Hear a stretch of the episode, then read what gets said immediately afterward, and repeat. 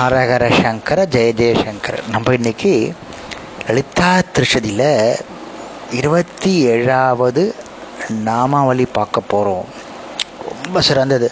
பக்தியை பற்றி லலிதாம்பிகை சொல்லியிருக்கா. இதை நான் பொறுமையாக சொல்கிறேன் மூணு நிமிஷத்துக்கு மேலே ஆனாலும் என்னை மன்னிச்சுக்கோங்க. ஏன்னா பக்தியினுடைய பாவத்தில் லலிதாம்பிகை எடுத்து சொல்கிறா அதனுடைய ஸ்லோகம் இது.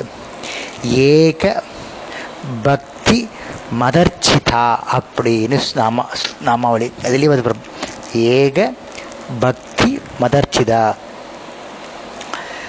ஜீவ பிரம்ம ஐக்கியத்தை அறிய ஆவல் கொண்டவர்களினால் ஸ்ரத்தையுடன் பூஜிக்கப்படுபவள் மோட்சம் வேணும் அப்படின்னு ஆவல் கொண்டவர்களால் ஸ்ரத்தையுடன் பூஜிக்கப்படுபவள்.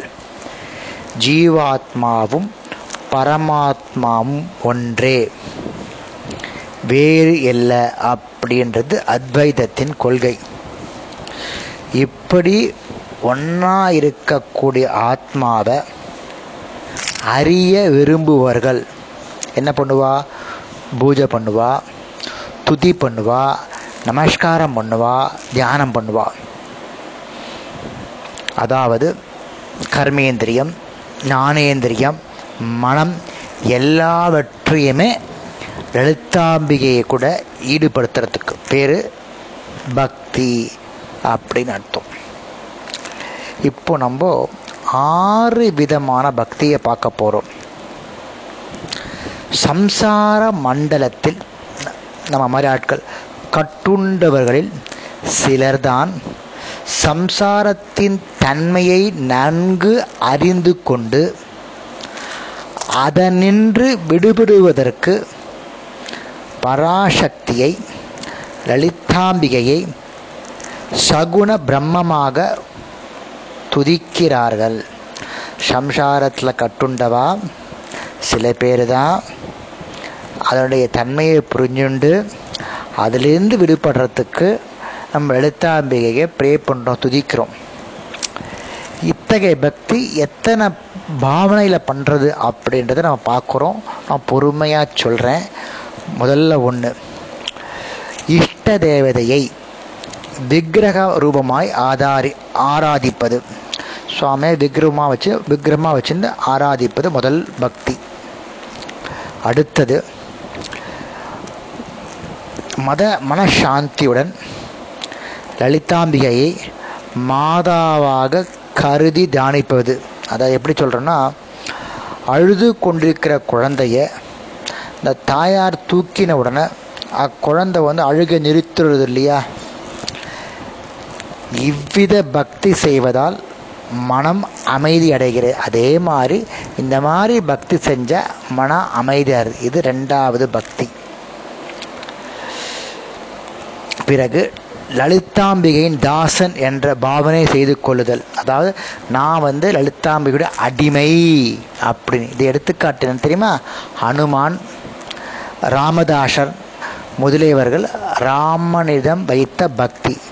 முதல்ல விக்கிரகம் அப்புறம் மனசாந்தியோட பராசக்தி அம்பாலா நினைச்சு சொல்கிறது மூணாவது வந்து அடியன் தாசனான் நினச்சிக்கிறது.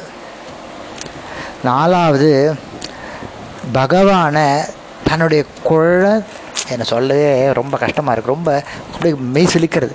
பகவானை குழந்தையாக கருதி பக்தி சொல்கிறது பகவானையே குழந்தையாக பண்ணுறோம் யாருன்னா இதுக்கு பேர் வாத்சல்ய பக்தின்னு பேர். இது யார் பண்ணா? யசோதை கிருஷ்ணனை வைத்த பக்தி. யசோதை கிருஷ்ணனை வைத்த பக்தி வந்து வாத்சல்யம். குழந்தையா பகவான் நினச்சிண்டு இன்னும் சில பேர் அதுலலாம் கிருஷ்ணர்லாம் பார்க்குறச்ச லிப்டிக் போட்டிருப்பா ஆக்சுவலி கிருஷ்ணனுக்கு வந்து துணி கட்டியிருப்பா. அதாவது குழந்தை மாதிரியே தூங்க வைப்பா சில சில சில ஆற்றுலலாம் கிருஷ்ண பகவானை. அதுக்கு பேர் வாத்சல்ய பக்தின்னு பேர். அடுத்தது பகவானை தோழனாக கருதுறது. தோழனை அர்த்தம்? சக் ஃப்ரெண்டா யார் யாரை பண்ணியிருக்கா அர்ஜுனன் கிருஷ்ணன் வைத்த பக்தி. அர்ஜுனன் கிருஷ்ணனை வச்ச பக்தி பேர் தோழமை பக்தி. எல்லா விதமான பக்திகளும் அஞ்சு முண்டி இதுக்கெல்லாம் டாப் மோஸ்ட் பக்தி என்ன மொத்தரும் அப்படின்னா கோபியர்கள் கிருஷ்ணனிடம் வைத்த பக்தி. அப்படின்னு அர்த்தம்? எல்லாத்தையும் மறந்துட்டாக்கு எப்போ பார்த்தாலும் கிருஷ்ணா கிருஷ்ணா கிருஷ்ணா கிருஷ்ணா கிருஷ்ணா. கோபியர்கள் மாதிரி சிறந்த பக்திமான் யாருமே பார்க்க முடியாது. சகதா சர்வ காலமும் கிருஷ்ண நாமா தான் சாப்பாடு கிடையாது தூக்கம் கிடையாது ஒன்றும் கிடையாது. அந்த பக்தி மதுர பக்தி. பகவானிடத்தில் மொத்தம் ஆறு விதமான பக்தி. ஒன்று விக்ர ரூபமாக இன்னொன்று அம்மாவா இன்னொன்று தாசனா குழந்தையா சக் ஃப்ரெண்ட் தோழனா அப்புறம் மதுரமா ஆறு விதமான பக்தி. பகவானிடத்தில் இது பாசிட்டிவ் பக்தி. நெகட்டிவ் சொல்கிறேன் பகவான்கிட்ட பகமை பாராட்டி முக்தி அடைந்தவர்களும் இருக்கின்றனர். யார்? இரண்ய கஷிபு கம்சனும் கரெக்டா? ஆனால் அவள் யார்? அவள் யாராக இருந்தா? வைகுண்டத்தில் துவார பாகலகராக இருந்தா.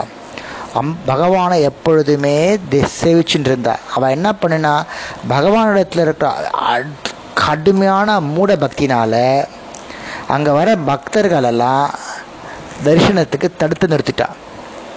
எங்கள் வைகுண்டத்துலேயும் கைலாயத்துலேயும். அது வைகுண்டத்துலேயும் அதனால் என்ன ஆயிடுத்து? அந்த பகவான் அது பக்தர்கள்லாம் அவகிட்ட போய் சொன்ன பிறகு இவன் ரெண்டு பேரும் முரட்டு பக்திகான மனிதர். கீழே உலகத்தில் கம்சனாகவும் இரண்ய ரட்சகனாகவும் இரண்யனாகவும் பிறந்துண்டு. அதுக்கேற்ற பாவத்தை அனுபவிச்சுட்டு திருப்பி கடவுள்கிட்டே போய் சேர்ந்துட்டா. அதனால் பரமாத்மா யாரையுமே விட்டு கொடுக்க மாட்டார். எல்லாரையும் அரவணைச்சுட்டு இருப்பார் இது மாதிரி பற்பல பாவனைகளுடன் உடல் பொருள் ஆவி அனைத்திலும் லலிதாம்பிகையே சகுர பிரம்மமாய் ஆராதிக்கப்படுறா.